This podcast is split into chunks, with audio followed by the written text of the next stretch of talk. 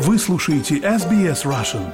Больше интересных материалов на сайте sbs.com.au slash russian.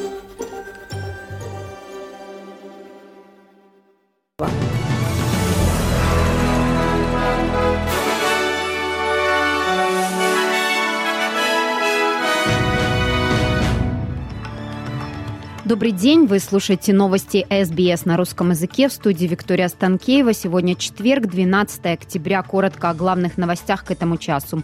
Число погибших в Израиле в результате атак Хамас достигло 1200 человек. Более 1100 погибли в результате авиаударов Израиля по сектору Газа. Австралийская журналистка Чен Лэй неожиданно была освобождена из тюрьмы в Китае и вернулась в Австралию к своей семье. И в Брюсселе прошла 16-я встреча союзников Украины. США и другие страны подтвердили и анонсировали планы помощи Киеву.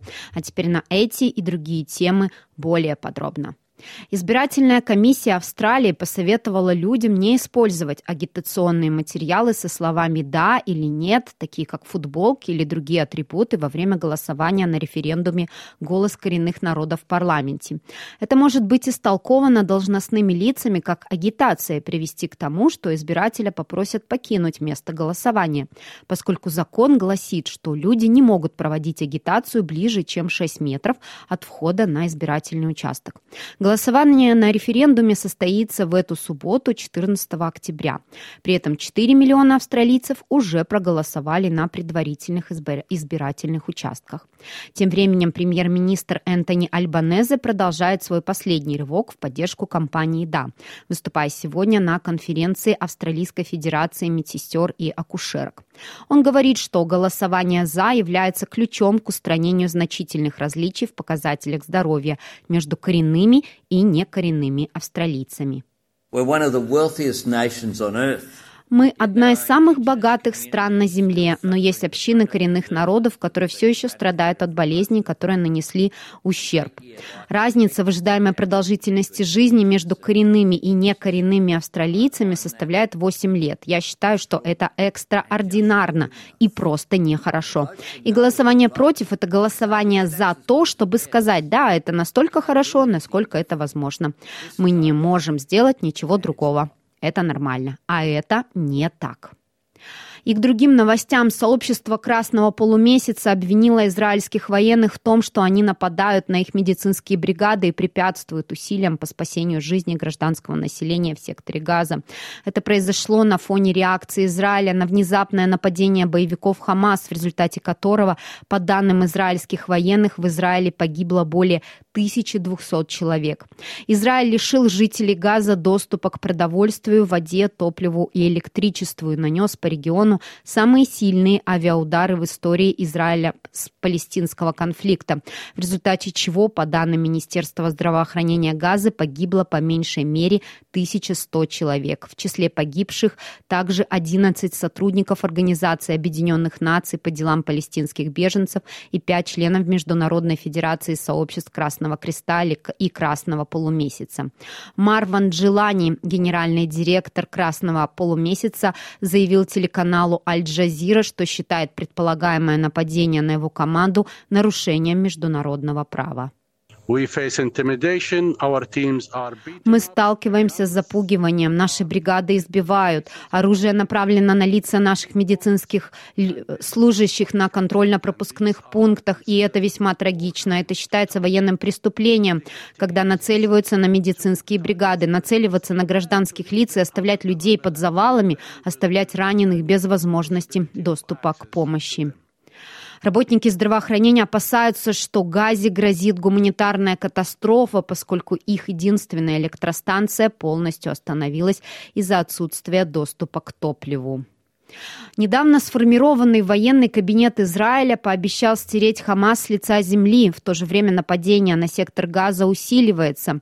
Премьер-министр Израиля Бенджамин Нетаньяху сформировал чрезвычайное правительство вместе с израильской оппозиционной партией для координации военных действий против Хамас.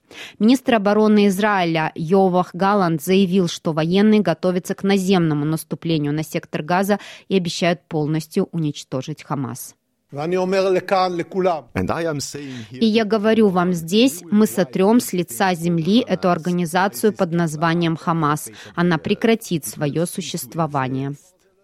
Организация Объединенных Наций призывает Израиль соблюдать гуманитарные стандарты, поскольку глава ООН по правам человека Волкер Тюрк утверждает, что полная блокада основных ресурсов Газы является незаконной в соответствии с международным правом.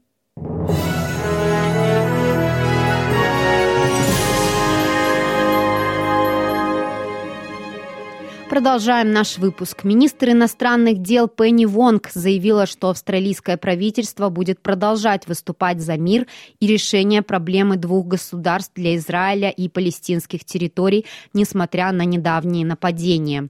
По данным израильских военных, ее комментарии прозвучали после нападения на Израиль боевиков Хамас минувшие выходные. Министр Вон говорит, что она опасается, что нападение Хамаса лишь еще больше отодвинуло надежды палестинцев на мир и автономию.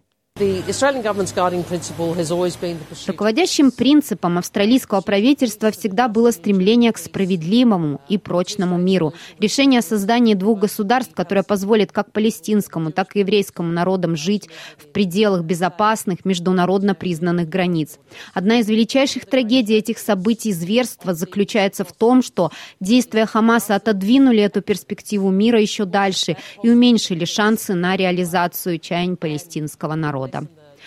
Госпожа Вонг также объявила, что на следующей неделе запланирован еще один рейс для австралийцев, застрявших в Израиле, в дополнение к двум рейсам, объявленным заранее. Добавим, что люди могут зарегистрироваться на рейсы, позвонив в круглосуточный консульский центр экстренной помощи по телефону 6126261 3305 из-за границы или 130055 из Австралии.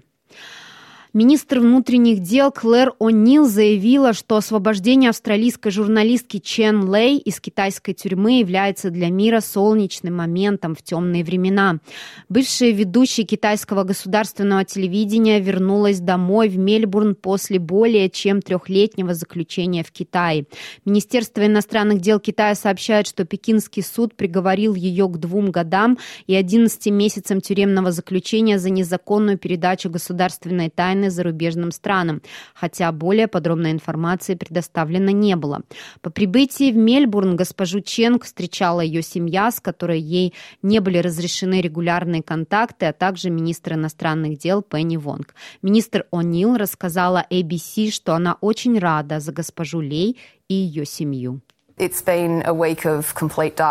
Um, это была неделя полной темноты на международном новостном фронте, и это всего лишь момент солнечного света для всех австралийцев, чтобы увидеть кого-то, кто находился в заключении в течение трех лет. Чен Лэй написала в прошлом году, что она получает 10 солнечных часов в год. Теперь она здесь, дома, со своей семьей. Я знаю, что произошло очень душевное воссоединение. Просто хочу сказать ей и ее семье, что наша страна так рада за них, что наконец-то дети увидели свою маму снова, и она вернулась домой, где она и должна быть. Релиз этой новости состоялся на фоне улучшения отношений между Австралией и Китаем в последнее время.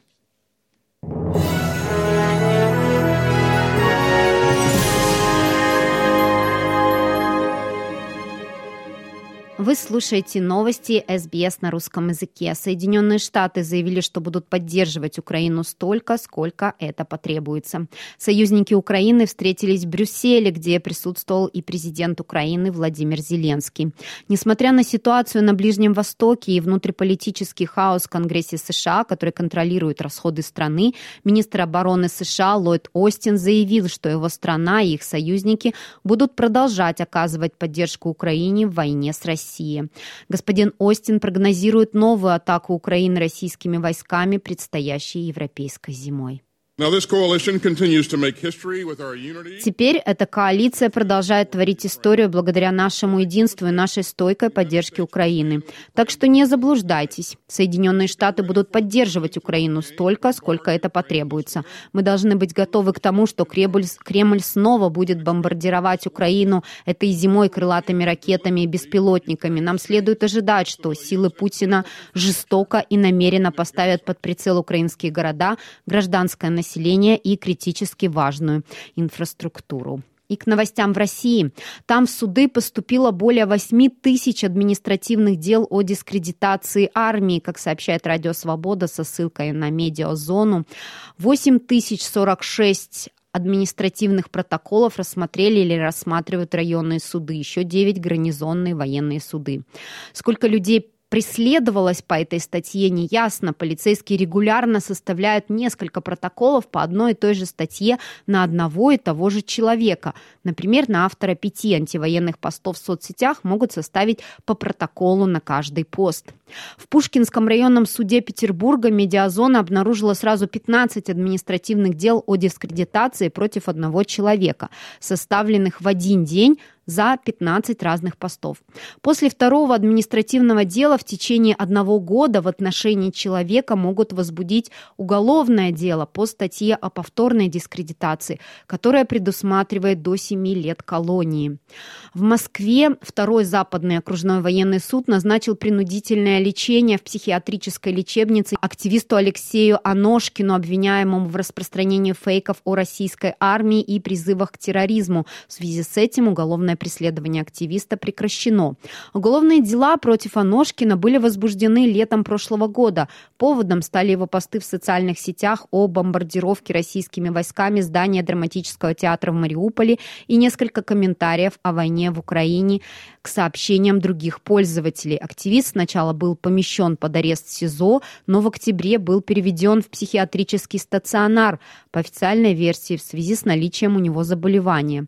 Правозащитный Проект ОВД-инфо отмечает, что сегодняшним решением суда Аношкин будет помещен в более строгие условия содержания, чем те, в которых он находился ранее.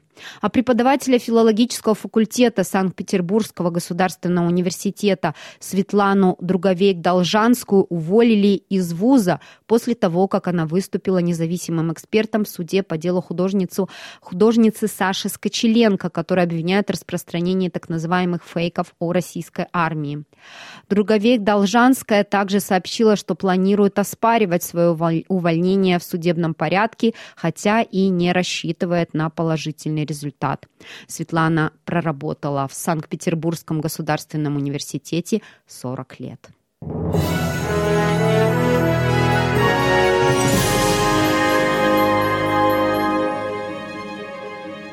И в завершении этого выпуска курс валют на сегодня и прогноз погоды. Австралийский доллар сегодня торгуется по цене 64 американских цента, 60 евроцентов и 62 рубля 75 копеек. И о погоде.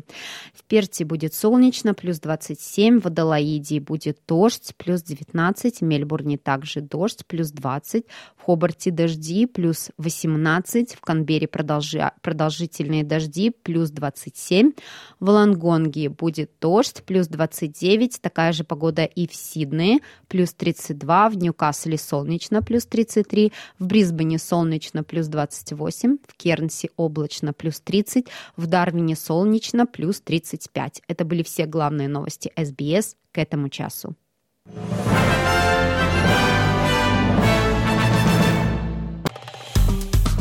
Поставьте лайк, поделитесь, комментируйте. SBS Russian в Фейсбуке.